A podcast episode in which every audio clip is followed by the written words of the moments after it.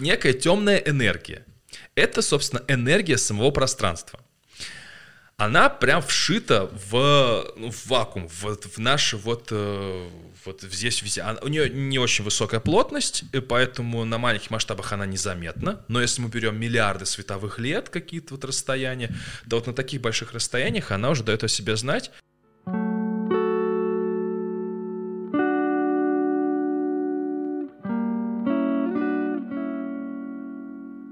Сегодня у меня в гостях Дмитрий Побединский, популяризатор науки, автор популярного YouTube-канала «Физика от Побединского» и физик. Физик-блогер, да. Всем привет. А у меня все подкасты начинаются с моей любимой рубрики, когда я прошу гостя задать мне вопрос в теме, который он шарит, а я, видно, не шарю. Ты можешь задать любой вопрос, односложный, миф или правда, чтобы проверить мои знания в теме, в которой ты шаришь. Ну, давай начнем. Почему Земля круглая? А, наверное, я скажу из-за гравитации. В целом, правда, да, действительно. Да. Э, хорошо, второй вопрос. А почему, почему небо голубое?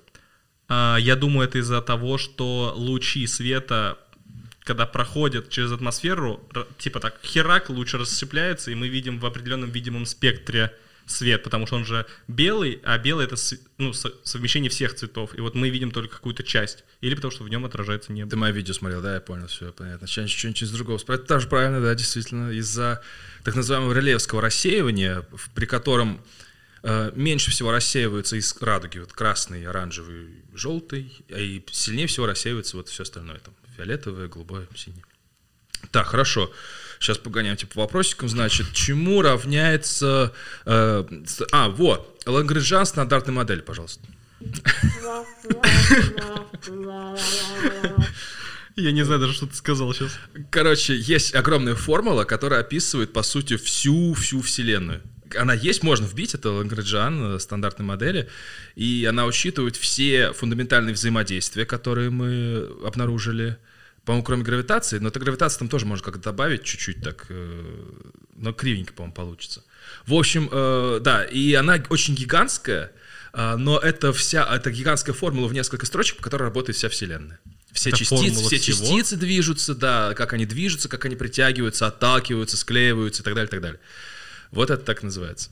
И это, знаешь, почему прекрасно? Потому что единственный вопрос, который я в голове мусорил, зная, что если я позову человека, который разбирается в физике, я задам, вопрос про Интерстеллар, угу. но вот такой, смотри.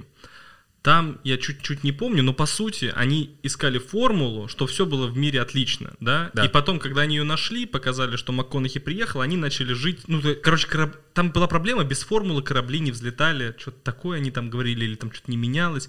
В итоге, потом эту формулу, когда МакКонахи им набил часиками, да, да, да. все получилось. И вот у меня вопрос: как формула, то есть, типа, правда ли, можно написать фор, то есть просто буквы, и все такие, а, вот, теперь наши корабли полетят, все.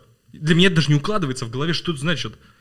Ну, я тоже до конца не понял, но насколько я понимаю, это речь идет об э, какой-то там тонкой, тонкой настройке Вселенной.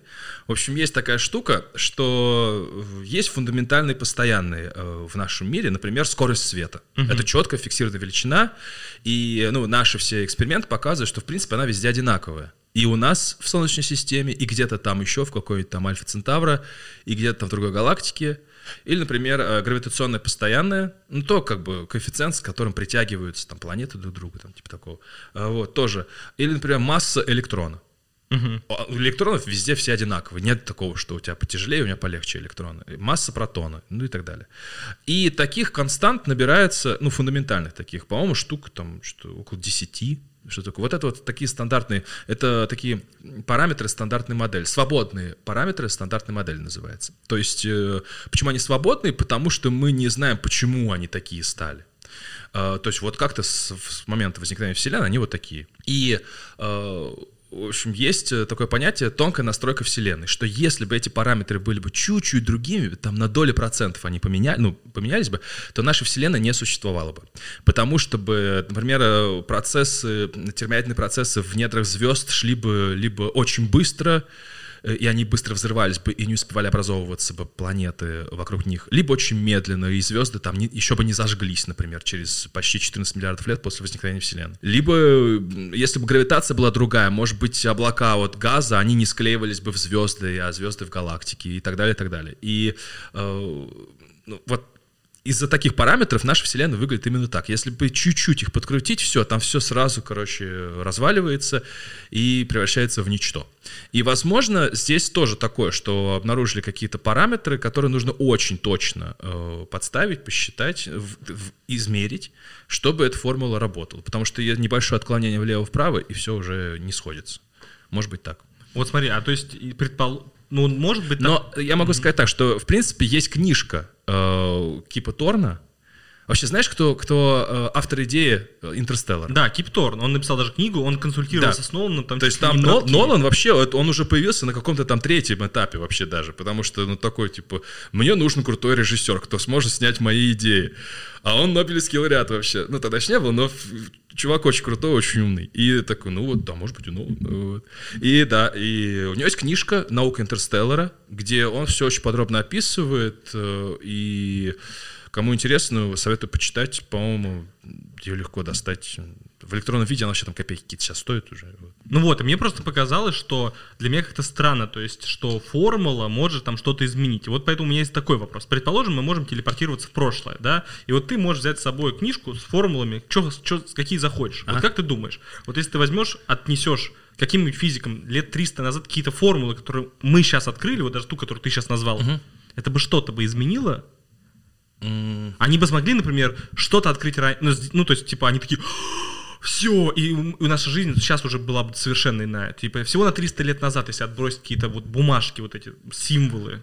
Ну, очень хороший вопрос. Мне кажется, что где-то сработало бы, а где-то нет. Дело в том, что сейчас уже э, физика настолько развелась и использует настолько сложный математический аппарат, что э, собственно, если перенести эти формулы на 200-300 лет назад, то тогда бы, ну, мы бы с ними ничего не смогли, э, физики, ученые ничего не смогли бы с ними сделать. Они там, да, там, допустим, 300 лет назад уже было интегральное исчисление, но там методов решения каких-нибудь э, сложных э, дифференциальных уравнений, может быть, еще и не было, там каких, не знаю, сейчас из головы, там, в частных производных, допустим, какой-нибудь там. Вот. И поэтому, э, да, может быть, э, ну, не знаю, как это донести, но все-таки, э, может быть, не сработало бы это. Mm. Вот. То есть вот формулами все не решается. Все-таки научный прогресс и формулы как-то вместе идут, идут друг за другом. Ну вот, например, там e равно mc квадрат. Да, простая формула, но вот перенеси, перенеси ее. То есть тебе, чтобы объяснить, что такое e равно mc квадрат, тебе нужно объяснить, что такое c, почему оно постоянное. А почему оно постоянное? А потому что это взялось из уравнений Максвелла, э, которые описывают электромагнитные волны. А, э, собственно, как они превращаются друг в друга. Э, а уравнения Максвелла, они вообще существуют, да, когда они появились в начале, в, во второй половине 19 века, они даже появились в совершенно другой форме, в которой сейчас э, их показывают студентам и пугают студентов. А, потому что они сначала появились, по-моему, там что-то в дифференциальной форме, форме сейчас в интегральной, и ну, выглядели они совершенно по-другому. Математика была другая. То есть э, Максвелл пришел к, к этим формулам как-то через, через подвыперт какой-то там, как-то вот через какие-то дебри, типа ребят, ну вроде как вот так. Там, и да, и там такая хрень, там просто, там реально, там просто на, на, на тетрадный лист написано. А потом мы потихонечку это, ну, еще все лучше и лучше осознавали, понимали физический смысл этих формул, и сейчас это четыре строчки. Тин-тин-тин-тин. Вот, соответственно, если вот эти четыре строчки перенести вот туда-обратно, то тогда бы, ну, э, вот мы имеем вот эту короткую запись только потому, что мы прошли очень долгий путь осознания вот этих вот э, законов и смогли их упростить, смогли в более понятной форме записать. А вот тогда к ним приходили очень хитрыми путями, и даже та же e равно mc квадрат, э, в ней заложено очень много. Вот, соответственно, нужно объяснить, что такое c, ну, почему c постоянно, скорость света, а это его уравнение Максвелла, а вот они уже там гигантский математический аппарат. Мне очень нравится, как ты рассказываешь про физику, потому что, ну, когда ты про нее расскажешь, мне становится все понятно. Расскажи немного о себе. Я, наверное, первый раз за всю историю подкастов хочу узнать о том, как ты пришел к этому. Как ты занимался а. физикой, как ты понял. Как ты вообще в школе физику учил? Да. Нравилось, Ну, не нравилось? именно на- начал я блок вести, э, потому что занимался, по сути, репетиторством. Я готовил школьников к ЕГЭ. А какое твое профильное образование, получается, было? Физик? Э, Ну, прикладно, ну, там спец... направление э, прикладная физика, математика. Мгм. И, и это, это у всех физтехов в дипломе вот это написано. И никто ни черта не понимает, что это означает вообще. А специальность — это система, ну, там кафедра у меня была, система метода устройства геокосмической физики. Вот такая кафедра. То есть э, наблюде- дистан- дистанционное зондирование. Вот. То есть как спутники летают? Наблюдение за Землей со спутников. М, мгм. То есть э, не те зонды, которые метеозонды мы запускаем, Мгм. воздушные шары вот эти там, Мгм. а вот именно что спутники, которые следят за Землей. У нас там на кафедре еще много, кстати, военных направлений. Э, Ребята по специальности работают, у них там секретность, они не выездные, вот это все делают какие-то там ш- спутники-шпионы. Мгм.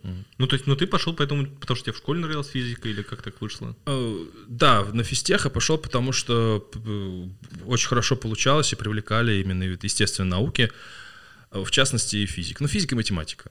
Э, Я и в Олимпиадах участвовал, и у нас э, были сильные преподаватели в школе, и э, как-то вот такое, была такая культура, условно говоря, что, ну, вот в этой школе, что мы, мы, мы учим как бы крутых матема- технарей, которые поступают в крутые вузы. Вот. И э, вот я среди них оказался. Мгм. И еще что повлияло, это то, что, во-первых, я учился в ЗФТШ, это заочная физико-техническая школа, там с восьмого класса, когда э, тебе присылают э, какие-то методички, там маленькие такие, э, ты читаешь их, и потом там задачи решаешь, и нужно их решить, и по почте отправить, и там проверяют, и присылают следующую партию задач. И это как будто бы, э, типа, может... э, дать какие-то, какую-то фору э, при поступлении в институт. На самом деле не- нет, вот, э, по факту, но, точнее, ну, юридически. Но по факту оказалось, что там такие задачи, которые как бы подготавливали твой мозг для вступительных экзаменов. То есть там, ну, именно вот такой как бы склад ума, такой вот подход к задачам и так далее, и так далее.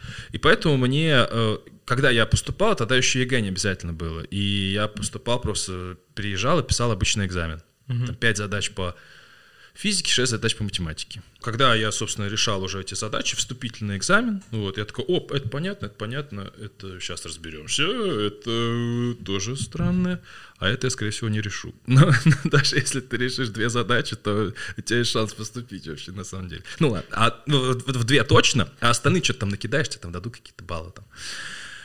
И вот это повлияло. И еще, мне кажется, очень сильно так психологически повлияло то, что э, физтех, он проводит э, эти олимпиады выездные. Не знаю, сейчас проводят или нет, но тогда проводили. Приезжали там первокурсники, второкурсники, они приезжали в нашу школу.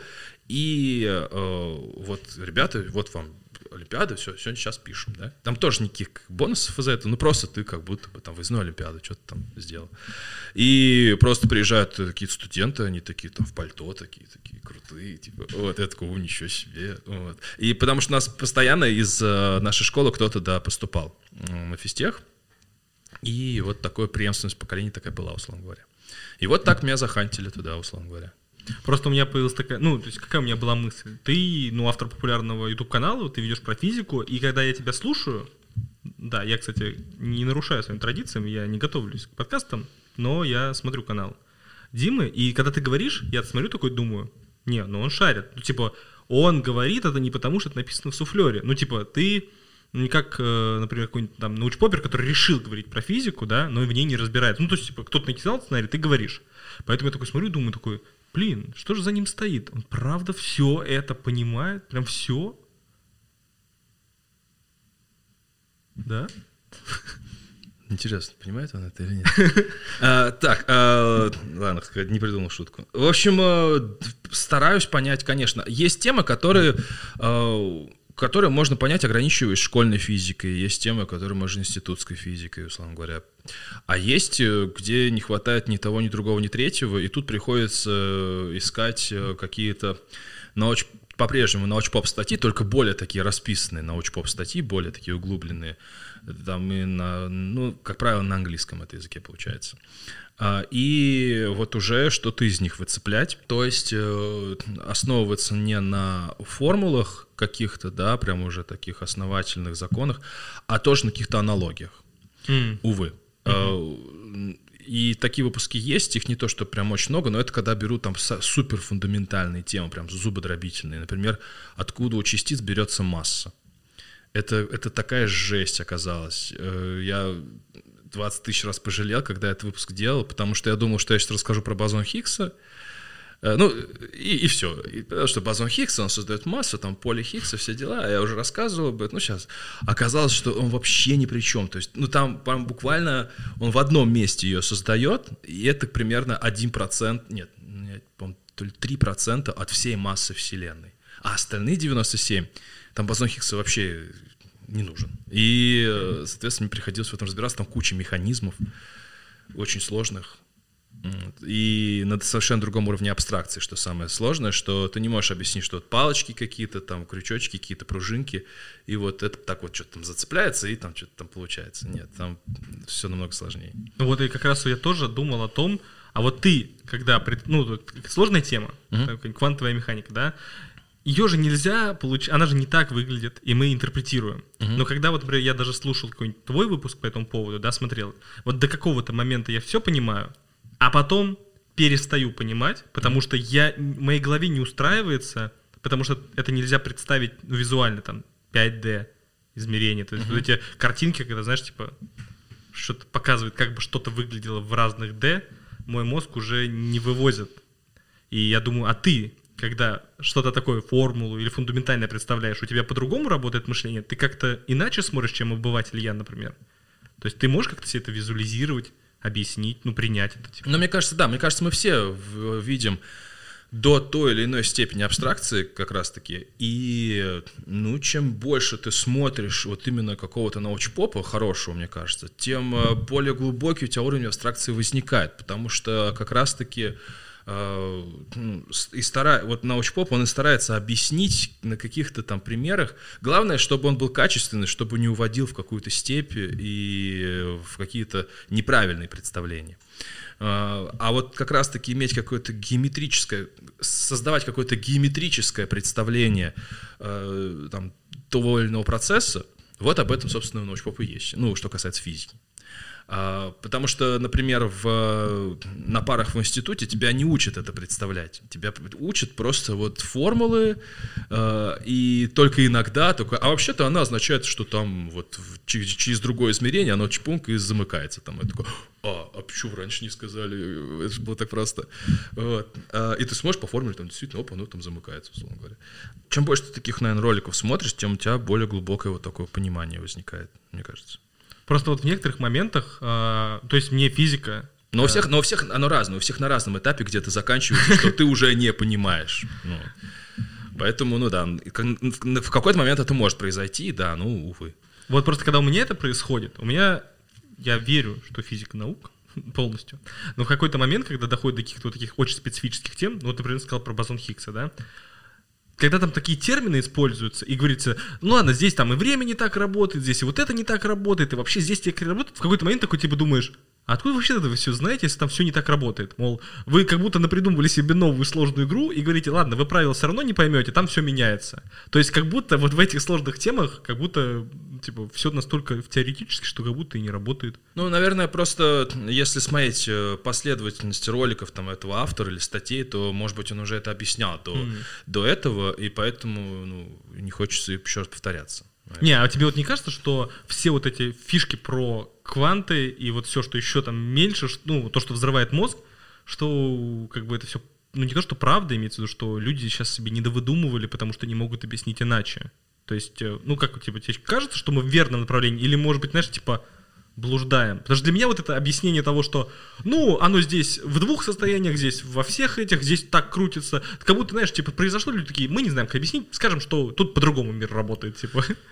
Но я могу сказать так, что в каком-то смысле, перефразировав э, Феймана, по-моему, ему принадлежит эта фраза, что «shut up and calculate», «заткнись и считай».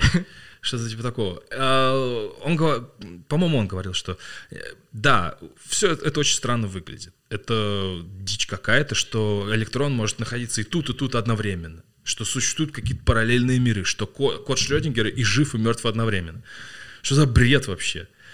Но э, в то же самое время вот эта теория странная, она работает. То есть она совпадает с экспериментом. Она подтверждается экспериментом до очень высокой точности, до там миллиард, не миллиардов знаков после запятой, но что-то типа там, почему-то у меня такая цифра, до восьмого знака после запятой. Не знаю, насколько это много или мало, но походу он писал в книжку, что это типа очень круто, это очень точно. И э, если это работает, то ну, есть формулы, по которым все можно рассчитать, есть э, там законы. Вот э, если согласуются с экспериментом, чего вы прикопались? Оно же работает. Бери считай, все. А уже вот эти вот, как ты себе это представляешь, фиолетовые там эти у тебя электроны, да, или они в виде звездочек, это же твои проблемы, честно говоря. Сколько там миров у тебя там, и какого там кот махает лапами там и хвостом или нет. Вот поэтому это уже вопрос интерпретации. Mm. Вот эти все вот загоны вот в квантовой физике, а, это и есть проблема интерпретации квантовой механики. Есть Копенгагенская, есть многомировая, есть э, теория волны пилота и там куча всяких других. Вот, это все попытка вот как-то объяснить и уложить в голове, почему так происходит. Вот. А по факту, ну, э, ну что, чтобы это как-то просто уложилось да, у нас. Mm-hmm. А на самом деле это все работает, и не верить смысла этому нет. А вот если все разгадаем, как-то вот это знание вот этого супер мира, вот этих супер технологий могут нам помочь в обычной нашей жизни, прикладной? Или это уже просто для того, чтобы просто понять, как устроена жизнь, но уже нам, ну, типа, не поможет в нашей повседневной жизни, но зато даст понимание, как все произошло? Я могу сказать, что может. Может, потому что тут такое, что, э, ну, про интерпретацию, я думаю, понятно, да? Про что? Про интерпретацию. А, вот да. то, что да. сейчас, вот, вот эта проблема, которую ты сказал, Да. она вот так, ну, Да, мне кажется, да. называется, да? Мгм. Вот, не знаю, просто придумаешь какой-нибудь там пример, типа там. Ну ладно. Короче, э, есть такое, вот, допустим, в, в конце 19 века была очень, ну, все думали, что существует эфир, в котором распространяются вот эти волны, э, электромагни... радиоволны и э, световые волны. В целом электромагнитные волны. А потом появился Эйнштейн и придумал теорию, в которой этого эфира нету. Он просто не нужен. И все от него потихонечку отказались. Хотя, в принципе, э, можно было построить теорию с существованием этого неуловимого, не- невидимой субстанции, неосязаемой, э, и прекрасно с ней работать. Вот. Но э, теория, и она потихонечку создавалась. Бывала, была даже эфирная теория Лоренца, она, ну, не то что параллельно с теорией э, относительности развивалась, но прям вот рядышком это было. Там Пуанкаре еще тоже ее развивал. И все это одновременно было. Но одна теория эфирная канула в лету, а другая теория безэфирная, теория относительности, вот стала основной сейчас вообще в физике. И э, почему так произошло? Потому что отказ от эфира позволил э, по-другому взглянуть на устройство вообще мира, на вот фундаме- самые фундаментальные вещи физика. И когда вот под другим углом э, научное сообщество посмотрело на распространение света, там, на структуру пространства, на то, что такое время, то тогда мозги зашевелились. И вот это вот, э, собственно, в купе еще с квантовой теорией, собственно, и начало приводить к еще новым и новым и новым открытиям. То есть это такой как бы boost, можно сказать. Ну, я где-то такую мысль слышал, в принципе, она действительно такая верная, что это вот э, новая парадигма мышления, да, э, возникшая в физике, позволила, ну, дала толчок для дальнейшего развития очень сильный. Если бы мы считали по-прежнему, что там есть эфир, физика развивалась бы медленнее из-за этого. Соответственно, то же самое и здесь. Вот квантовая физика, да, там кот Шрёдингера жив или мертв, и как это объяснить? А, Если мы придумаем прям просто такую прям сладкую, такую и вкусную интерпретацию этого, что у всех это будет укладываться в голове, и у физиков там в том числе, то тогда, возможно, вот, э, да, мы не откроем ничего нового, По mm-hmm. сути, ну, мы просто по-другому это объясним. Но вот это объяснение, оно по-другому будет, ну, перевернет как-то в голове там физиков там что-нибудь, и это ускорит дальнейшее развитие. Возможно так. Поэтому mm-hmm. я считаю, что вопрос интерпретации, да, тоже важен, и нужно этим заниматься. Вот, и из-за этого у меня еще один вопрос, но он с глупой аналогией. Она не глупая, когда про нее говорят всякие мракобесы, но в ней какой-то мне нравится. То есть, типа, мол, муравей может посмотреть на человека, но никогда не осознает его вклад. То есть, если мы такие маленькие, например, да, мы не можем, мы там трехмерные, да, и мы пытаемся думать о четырех, пяти квантово всевомерном, а, а, а физически так мы можем вообще это представлять, если мы не существуем в этом мире? То есть я имею в виду, что, знаешь, типа в голове не может ложиться mm-hmm. то, ну, ты на, на что родился, на то и сгодился. То есть мы люди трехмерные. Думать о параллельных мирах и четырехмерности мы не можем по определению своей трехмерности, мол. Типа, что, что вообще все, что мы делаем, вся физика, это интерпретация настолько, ну, про, ну, типа, для нас понятная, что по факту, типа, нет. Вот тут нет такой вот задачи, что типа, мы не можем представить это, значит, мы не можем об этом думать. Что касается измерений, то ну, вот это мы можем как, как раз-таки да? представить. Хм. Да, ну, четырех... Многие преподаватели э, хвастаются, что вот я знаю, как представить в голове четырех... Ну, на физтехе, там, четырехмерный куб. Вот, допустим. И э, и как бы я обладаю четырехмерным мышлением. Вот, такое типа. А, ну и там, соответственно, и пятимерным и так далее, там, в зависимости от наглости, как он скажет. Но в целом нет. В целом, а, что касается просто пространственных измерений, это не то, чтобы... Ну, это просто экстраполяция. То есть ты, допустим, знаешь, что сейчас... Эм, не знаю, существуют слоны, ты можешь представить, что существуют мамонты, например. Ну вот, просто ты как бы экстраполировал это в более северные регионы, условно uh-huh. говоря, да. Ты знаешь, что есть 8 планет, ты можешь представить, что есть еще две планеты, там, uh-huh. условно говоря, типа такого. И здесь то же самое, что ты можешь представить, что есть два измерения. Ну, есть два измерения, можешь представить, что есть три. А что есть три, можешь представить, что есть четыре. Просто нужно об этом чуть побольше подумать, чуть больше почитать, и, в принципе, ну, начнет складываться картина. Uh-huh. Вот что касается измерений, тут, э, не, наверное, это можно представлять. Я еще помню, что э, когда общался с ребятами из Яндекса по поводу рекомендательных систем, там такое фишка такая, что используются там матрицы, как раз-таки какие-то вектора, и что-то перемножается. И фишка в том, что э, как они это объясняют? Ну, они, они объясняют, и такие у них прям грудь в глазах, потому что они понимают, что сейчас никто ничего не поймет вообще. Вот, но все равно, все равно по-другому не объяснишь никак. Они говорят, что вот мы используем, типа, ну, каждый, допустим, ну, музыка, допустим, Яндекс музыку, условно говоря, ну или там Spotify, чего угодно. Да. А у каждого пользователя есть э, набор каких-то параметров, которые можно сложить в вектор. И если мы представляем себе вот обычный вектор, это такая стрелочка, где там есть, можно разложить на составляющие x, y и z, то ну, этот вектор существует в трехмерном пространстве. А у нас ну, там, n-мерное, там 2000, например. И вот мы работаем в пространстве размерности 2000.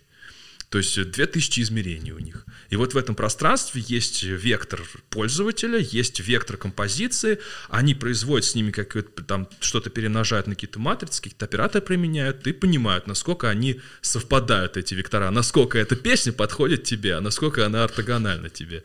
Вот. А, и вот они когда объясняют, типа, вот смотрите, есть вектор из трех компонентов x, y и z, а есть из двух тысяч. И прям такая грусть в глазах, потому что э, слушатели такие, нет, мы не поняли. Но такое есть. Вот.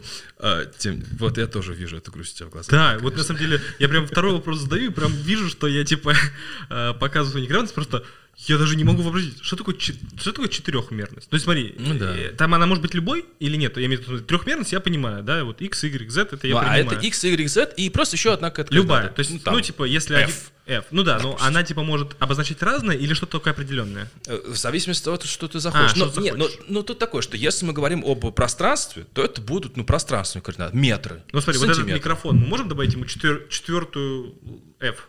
Ну, то есть его можно представить четырехмерным? То есть я вот э, даже вот я в этом даже плаваю. То есть что можно признать четырехмерным? Слушай, ну в целом да, мы просто можем добавить еще одну координату, и единственное, что будет ли эта четвертая координата у каждого объекта там разная.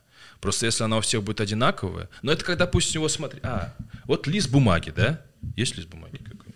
То есть мы, допустим, ну, поверхность стола, допустим, да, вот э, у нас лежат разные объекты, да? Нам нужно понять, где они находятся. А, а, так, ну, ну давайте лист стола у нас будет уже, наверное. Видно, да, на камерах-то, да? Вот, допустим, можно сделать, что он находится, ну, вот ось X, угу. ось Y, да, и вот, соответственно, крышка находится на таком-то расстоянии по X, то есть там 40 сантиметров от меня, и вот от края стола, там, ну или от отсюда, да, столько сантиметров. Угу. Ну, то есть э, описать или непонятно это? Нет, это пока все понятно. Ну, да. да, и то есть описать э, координату этой точки да. двумя, двумя э, этими да. X и числами, ну, да. да? От скука, а эти тоже, они будут да. другие, да? Мы можем добавить сейчас еще одну координату, вертикальную. Да, но она, же, да. Ну, да, но она у них будет одинаковая. Да. Поэтому смысла в этом особо и нет. А, ага. То же самое с этим микрофоном. Да, сейчас вот у меня микрофон по X, Y, Z стоит здесь, да, а вот сейчас, допустим, вот он у меня выше стал, ты поменял координату, вот, ну и у тебя тоже. И, соответственно, мы сейчас можем добавить к этим трем координатам, X, Y и Z, еще вертикальную, объемную, еще четвертую.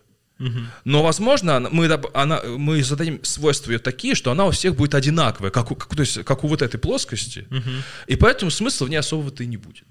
А, я просто всегда говорил, когда я говорю про вот эти четвертые измерения, я всегда вспоминаю эту гифку, где, типа, показывают объект, который вот так, типа, с палочками размножается, увеличивается, как типа да, куб да, выглядит в чем да, да, да, да, да. Я и думал, что типа добавляя какую-то такую штуку, мы должны это представлять. Я или какую-то, знаешь, такую фотку видел, что типа если бы мы жили там, в четырехмерном мире или в трехмерном, мы бы видели, что происходит за стеной, потому что мы видели бы еще и ну, автоматически да, сверху. верно, да, да, да. Вот, вот это у меня не укладывается в голове, типа, если человек существо с глазами вот здесь, и я вижу четырехмерность, то, что я вижу, что там за стеной, потому что вижу еще и мир сверху, вот это в моей голове просто не укладывается. Я не понимаю, о чем речь идет. Я помню, было э, в 90-е годы такой был журнал «Трамвай».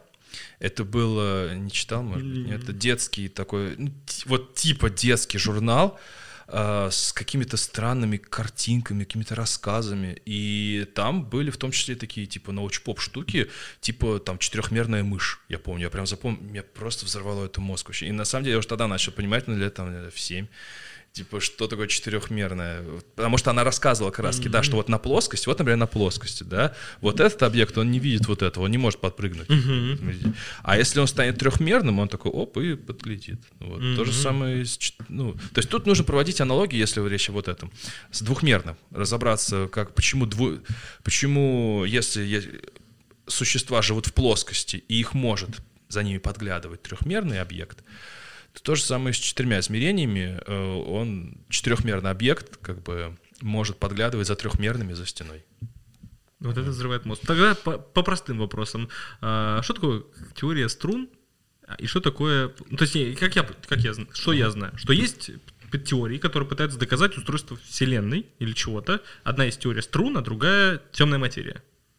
Это я знаю, потому что я смотрел сериал «Теория большого взрыва». Uh-huh. Все, на этом заканчивается э, мои познания. Uh-huh. Что-то, может, изменилось? Может, что-то уже открыли? Ну, давай структуру какую-то расскажу. Давай сейчас, э, может быть, не буду в подробности выдаваться, но просто вот... Не, что вот, сейчас типа есть? Что ученые знают? Да, да, в общих словах. словах. Собственно, есть э, две фундаментальных теории. Uh-huh. Это общая теория относительности, которая была разработана Эйнштейном в 1915 году, и она описывает гравитацию, по сути. Вот фундаментальное взаимодействие, благодаря которому, собственно, вот во Вселенной все притягивается и образуются звезды, планеты, галактики. И есть квант, и она очень хорошо работает на больших масштабах, теория относительности. Э, есть э, квантовая теория, и сейчас уже э, есть во многих, ну, есть квантовая теория поля, квантовая там и механика, ну, как частный случай. В общем, сейчас, по-моему, квантовая теория поля называют. Это э, э, набор там правил, формул там и так далее, который описывает э, три фундаментальных взаимодействия.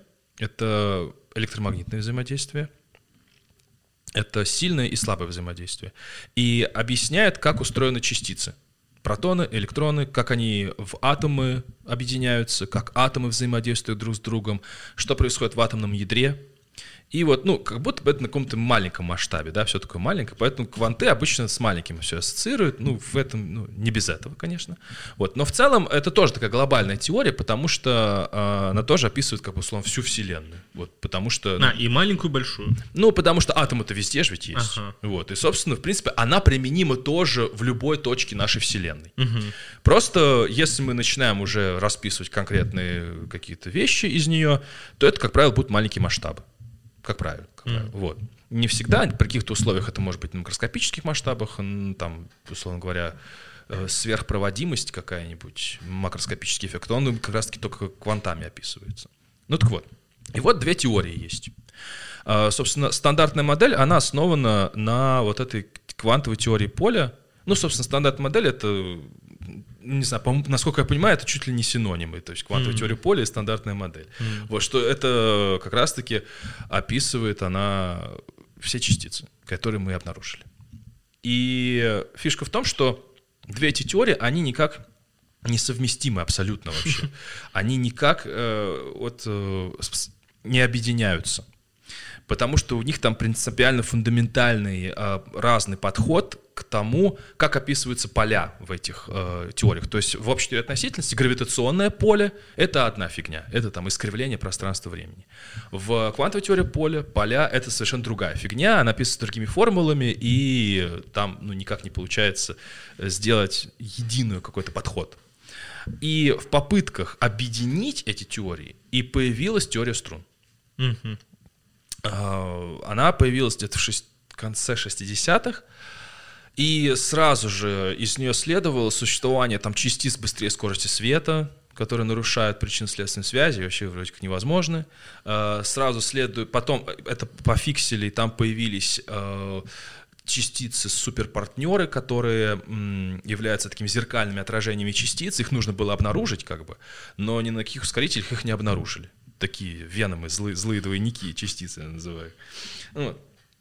И все это привело к тому, что теория струн так усложнилась, и из нее, для того, чтобы из нее не следовали какие-то небылицы, что сейчас а, ее все меньше и меньше ей занимаются, и э, она стала мемом, потому mm-hmm. что она очень сложная, и у нее очень сложный математический аппарат. То есть вот настолько она усложнилась, э, там, ну, надстройки, настройки, то есть эти, типа, bug fixing, bug fixing, вот это все было очень-очень много, и все, там просто капец. И э, вот даже такое есть, что когда... А, и мы не можем проверить эту теорию, потому что у нас нет аналитических методов решения, то есть вот точных. То есть мы, ты, допустим, можешь взять квадратное уравнение, а, квад, а x квадрат плюс а, а x квадрат плюс bx квадрат плюс c квадрат равно нулю, и дискриминант посчитать, да, дискриминант, а потом, то, то есть вот в школе формула все есть, у тебя получится точное решение, там, 1 плюс-минус корень из 5 делить на 2, допустим. А, вот это аналитическое решение. А вот в теории струн такого нету. Многие э, штуки настолько сложные, что ну, нету методов, у математиков нету методов решения. И приходится решать численно, просто подгоняя на компьютере, условно говоря. Ну, то есть там какую-то сетку разбить, это уже приближенное вычисление. И это настолько тонкое, конечно, там такие тонкие вещи, что уже очень точно посчитать не получается, погрешность большая, и, а, и поэтому проверка уже не имеет смысла этой теории. Вот. Поэтому она такая сама себя похоронила в каком-то... Ну, может быть, еще не похоронила, может, еще кто-то и занимается, но о теории струн все меньше и меньше разговоров. И вот это вот сейчас такая актуальная проблема, ну, уже лет, сколько, уже лет 50, наверное, mm-hmm. вот, эта проблема есть. Как никак не объединяется эта теория в такую единую теорию, чтобы все фундаментальные взаимодействия были под э, одной крышей. И мало того, что эта проблема есть, так еще появляется то, что невозможно объяснить даже этими двумя теориями. Блин. Что это такое? Это, например, темная материя как раз-таки. То есть она лежит уже за э, плоскостью. И той, и другой. И той, и другой. То есть это уже новая физика, условно говоря. Ну, э, есть такое понятие новая физика, в принципе, ну, можно считать. Просто они, она была обнаружена относительно давно, то есть тоже там в 70-е, там 80-е. Но просто объяснение, четкого объяснения до сих пор нету, и, в принципе, это там к новой физике можно там, подсосать, э, подсосать вот эту вот темную материю. Собственно, это что такое? Это какое-то что-то, ну, вещество какое-то, которая э, не участвует в электромагнитных взаимодействиях. Что это означает? Это означает, что оно не поглощает, не излучает свет, не поглощает, не излучает радиоволны, э, микроволны, рентген, вообще все, любые электромагнитные волны, которые мы используем там, для изучения космоса, ну и вообще для, для всего, вот, можно сказать. Единственное, э, то есть она такая прозрачная, призрак какой-то. И единственное, чем эта материя, чем эти частицы, э, как они взаимодействуют, это гравитационно. То есть они могут что-то притягивать да, друг к другу. Mm-hmm. И э, таки, такая вот скрытая масса, невидимая, была обнаружена практически ну, да, во всех галактиках, э, когда начали измерять, с какой скоростью вращаются звезды вокруг галактического центра. То есть по расчетам получалось одно, а по факту получалось там на, на порядок, условно, быстрее они движутся. То есть э, как будто бы там что-то их подгоняет. По расчетам это возможно только есть какая-то скрытая невидимая масса, которую наши телескопы вообще не видят.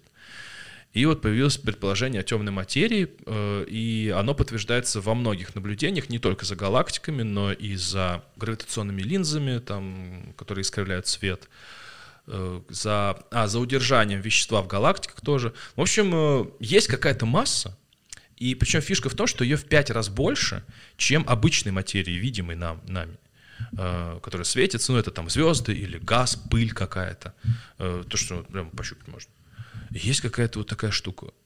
И до сих пор непонятно, что такое. И если 5 копеек, а вот она где-то в космосе или она здесь тоже есть? И здесь тоже. Ну, а. скорее всего, она здесь тоже, да. Ну, то есть, типа, это настолько такая материя, что она и на планетах, везде, то есть везде она есть пронизывающая. Ну, такая. Да, сейчас предполагается, что каждая галактика окружена таким гало из такой темной материи, э, которую мы не видим, но гравитационно она все-таки взаимо... Э, воздействует, взаимодействует со звездами, с нами mm. тоже. И в том числе и здесь она тоже может быть. И, например, вот есть такая, сейчас ролик запис, делаю, короче, есть такая штука, пролетная аномалия для того, чтобы космические аппараты, э, которые там улетают к Сатурну там куда-нибудь, они посильнее разогнались, и бывает делают так, что не какую-то мощную ракету зафигачивают и погнали, а ее запускают, ну, только на средней ракете, но такую траекторию делают, что она обратно возвращается к Земле. И когда она пролетает мимо Земли, гравитация ее так и разгоняет. Угу. Это называется гравитационный маневр.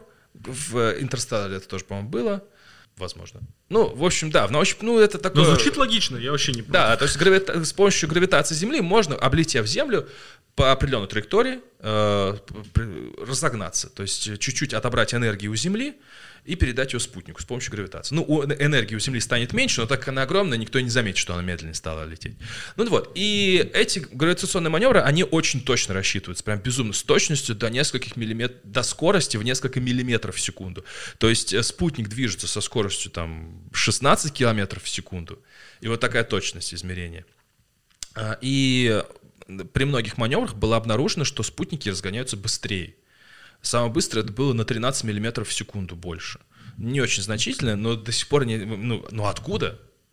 Да, да, немного. Но это очень точно измерено, что этот аппарат начал лететь быстрее.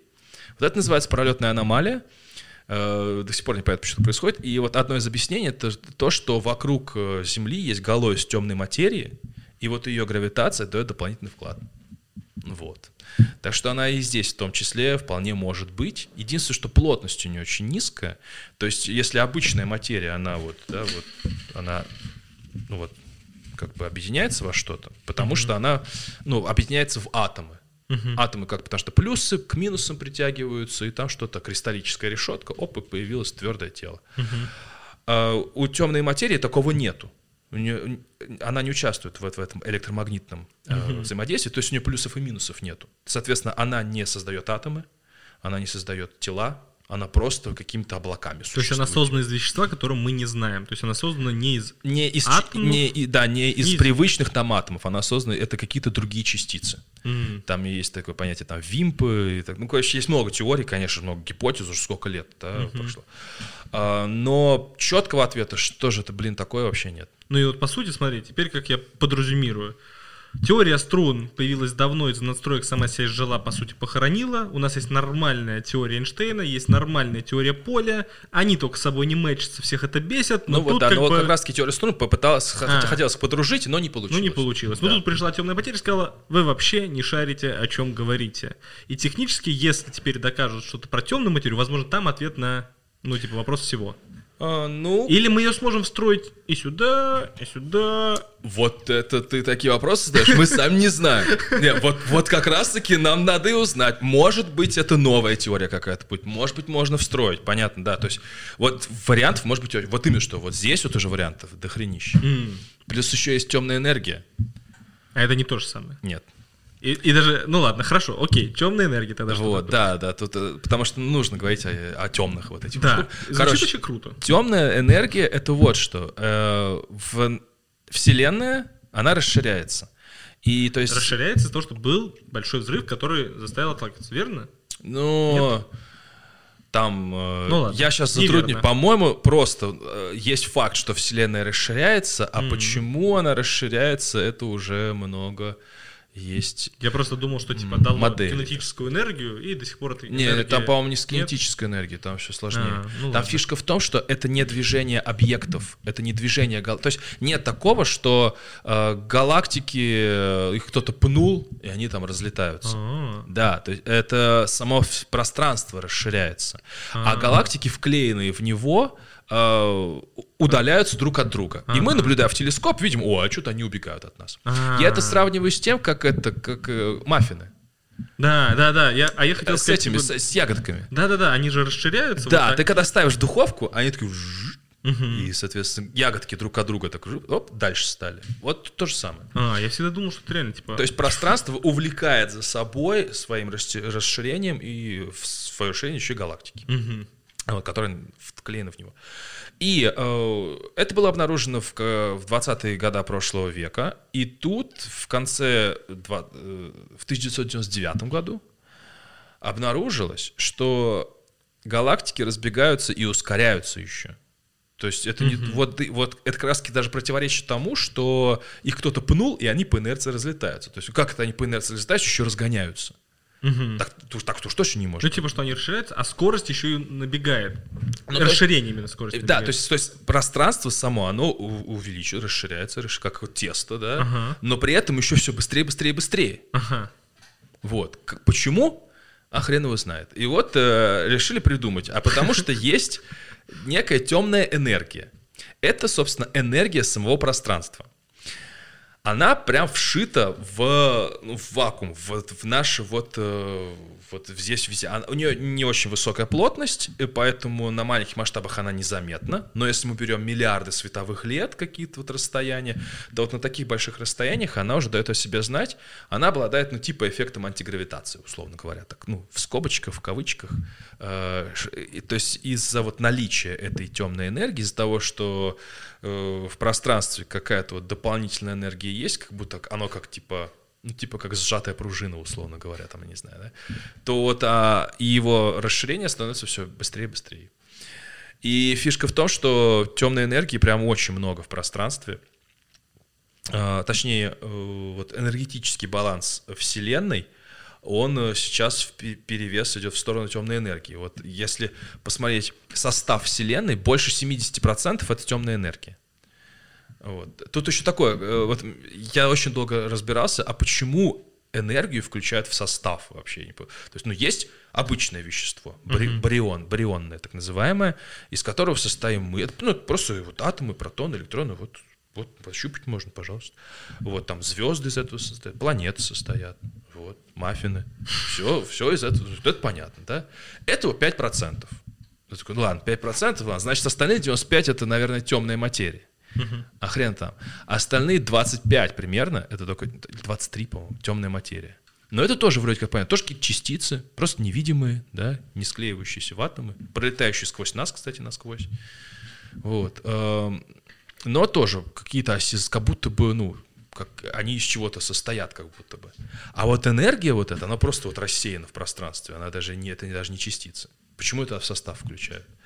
А, я когда-то понял, потому что e равно mc квадрат. Потому что на самом деле, э, собственно, по сути, все, что мы видим, это все на самом деле какой-то вид энергии.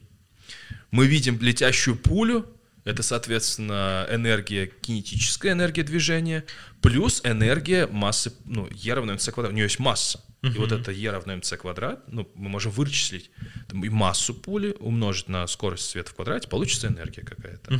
Вот. Не факт, что мы эту энергию как-то можем использовать, но она есть же. Так ко всему можно отнестись. То есть вот я сижу на стуле, я тоже, с одной стороны, во мне сколько-то массы, столько-то килограммов, но я могу, в принципе, считать, что во мне столько-то энергии. Ну да. Да, вот. И вот, собственно, на самом деле, все во Вселенной — это какой-то вид энергии.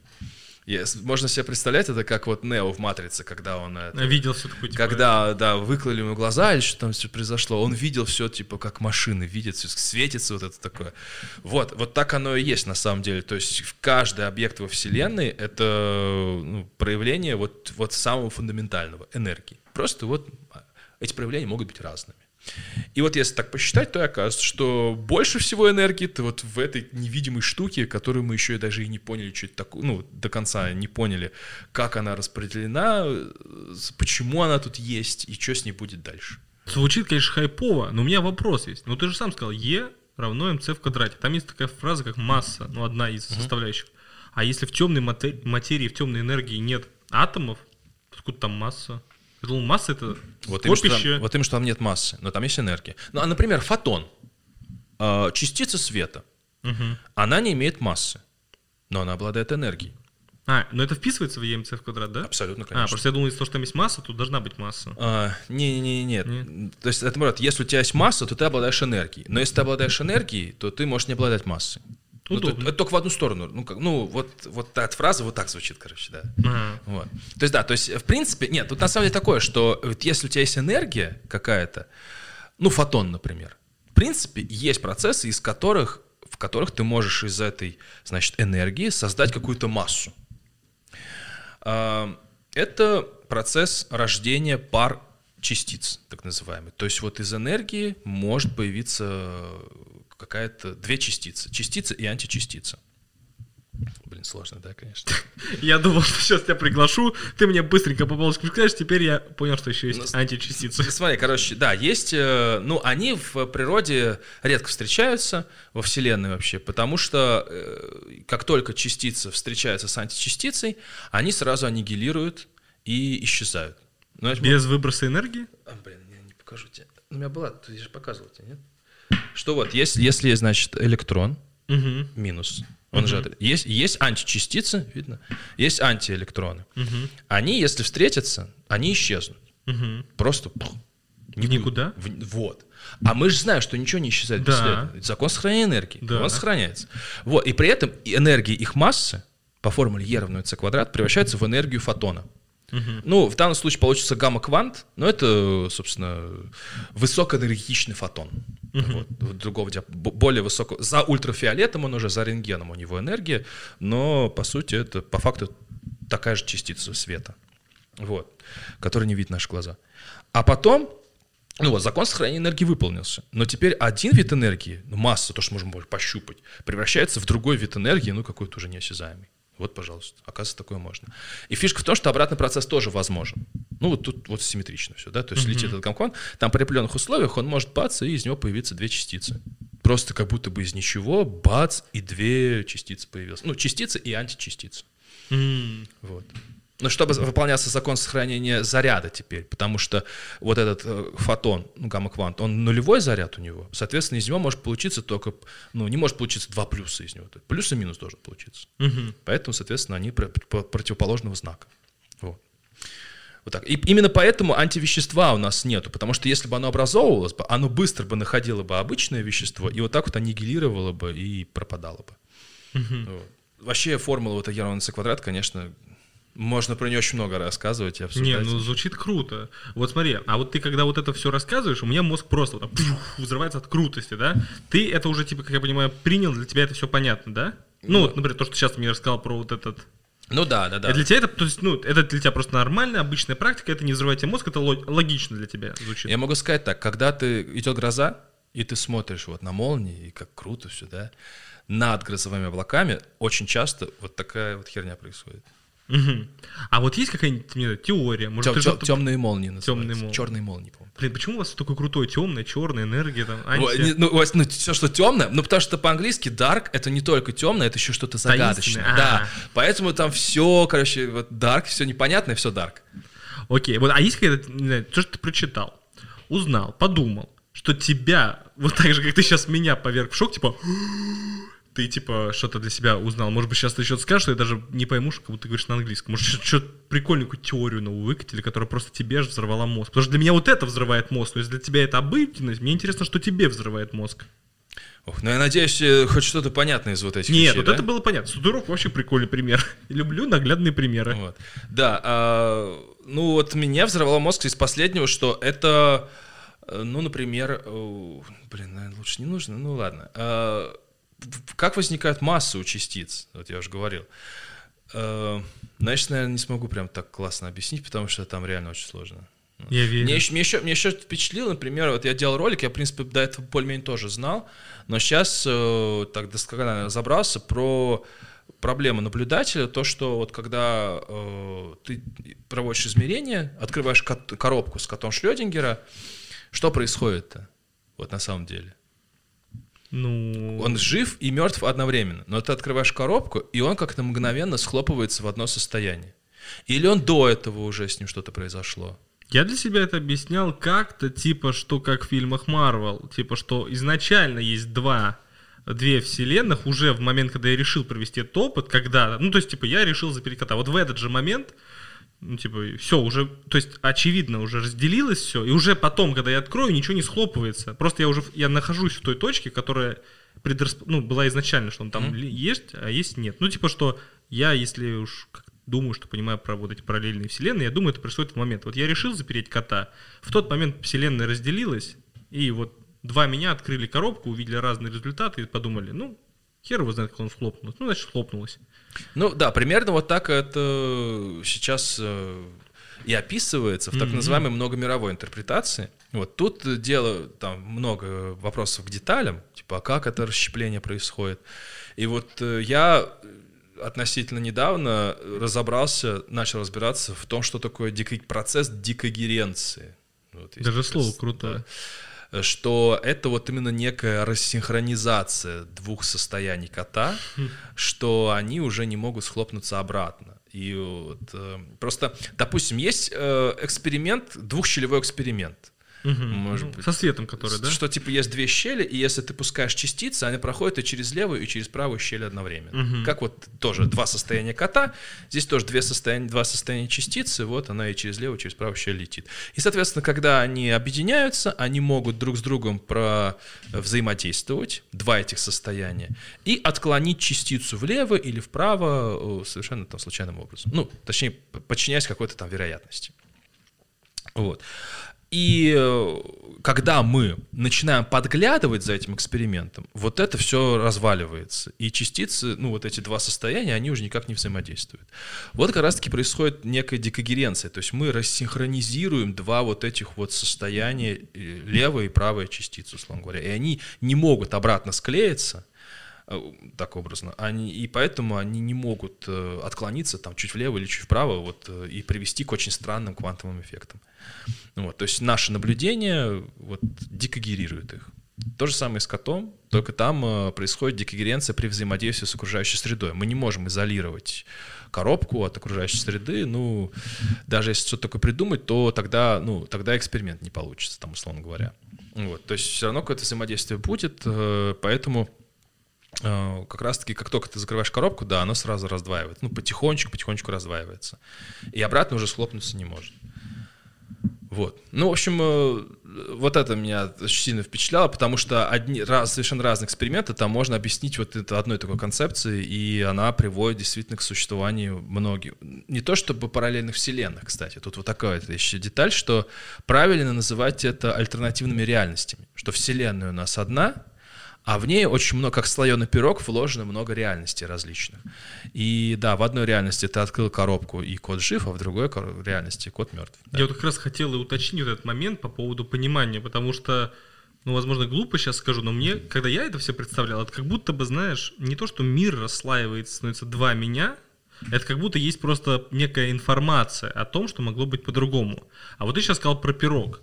А разве вот это миллиарды количество действий, которые каждый человек совершает в своей жизни, не наслоил бы пирог до бесконечной массы вариантов и нарушился бы какой-нибудь другой основной закон, что не бывает бесконечных масс там? Ну, то есть слишком много как-то параллельностей. Да, но тут такое, что, собственно, Вселенная сама может быть бесконечна.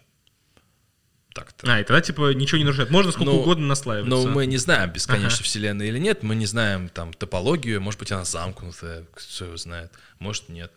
Но мы, потому что фишка-то в том, что мы не видим всю, даже теоретически мы не можем всю Вселенную увидеть.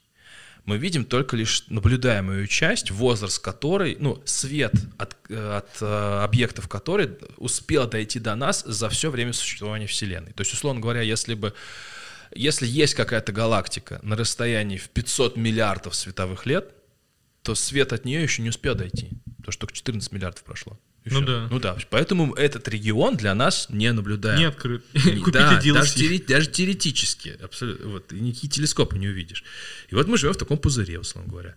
Вот. Но за ним, в принципе, может быть, Вселенная и влево, вправо, вверх и вниз бесконечно. Просто мы этого не видим. Но мы даже теоретически не можем за этим подглядеть. Так вот, и если Вселенная бесконечна, значит там бесконечное количество частиц, значит уже автоматически тут бесконечное количество альтернативных реальностей. Ну, типа, буквально, имеется в виду, смотри, вот буквально, если она бесконечна, если бы у нас была возможность вот этих супер телепортаций, то ты имеешь в виду, что через миллиарды, миллиарды, миллиарды, миллиарды, миллиарды, миллиарды, раз такая же Земля, и там тоже произошли те же события, но чуть изменились. И там через миллиарды... То есть физически она существует. А, Имеется в виду, что, смотри, mm-hmm. предположим, у меня есть настолько мощный телепорт, который нарушает все законы физики, mm-hmm. и я могу на любое расстояние, в любое количество, ну, вправо, влево, вверх, вниз телепортироваться. И вот я как Супермен лечу, то есть я физически смогу, ну, теоретически найти Землю, где все то же самое происходит, или это типа в других измерениях, куда я не ну долечу? Да, да, если мы говорим о том, что Вселенная бесконечна, то э, тогда мы можем предположить, что существует э, где-то физически, физически в этих наших трех вот этих кондовых измерениях x, y и z, угу. да, да, да, да, вот такая же Земля. Ну, потому что она бесконечная. Потому что она бесконечная, то есть было миллиард, миллиард, миллиард повторений, и получилось. Ну, типа да. Ну, ну, ну типа да. Вот ну, бесконечность, она обладает таким свойством. Ага. Да, такое можно предположить. Но вот альтернатива, ну вот эта многомировая интерпретация квантовой физики, она другое подразумевает, mm. что все это локально происходит в одном и том же месте. Mm. Наложенное друг на друга. Вот. Но не как физи... То есть масса оно не имеет. Вот тут э, хороший вопрос, э, э, его часто задают, э, когда такой речь заходит. Я еще пока, у меня нет ответа четкого на него. Да, с массой там есть какие-то траблы, что как бы ну, масса двоится, ну, удваивается ну, каждый типа, раз. Что да? Даже у меня с моим вот этим мышлением да. обывателя. Как-то это можно объяснить, я сейчас, к сожалению, точно не могу сказать, э, вот, но эта интерпретация есть, она поддерживается многими физиками, и как-то этот вопрос там точно решается. Сейчас не буду врать, не смогу точно объяснить. Сегодня в моих гостях был Дмитрий Побединский. Спасибо, что пришел. Спасибо, что позвал.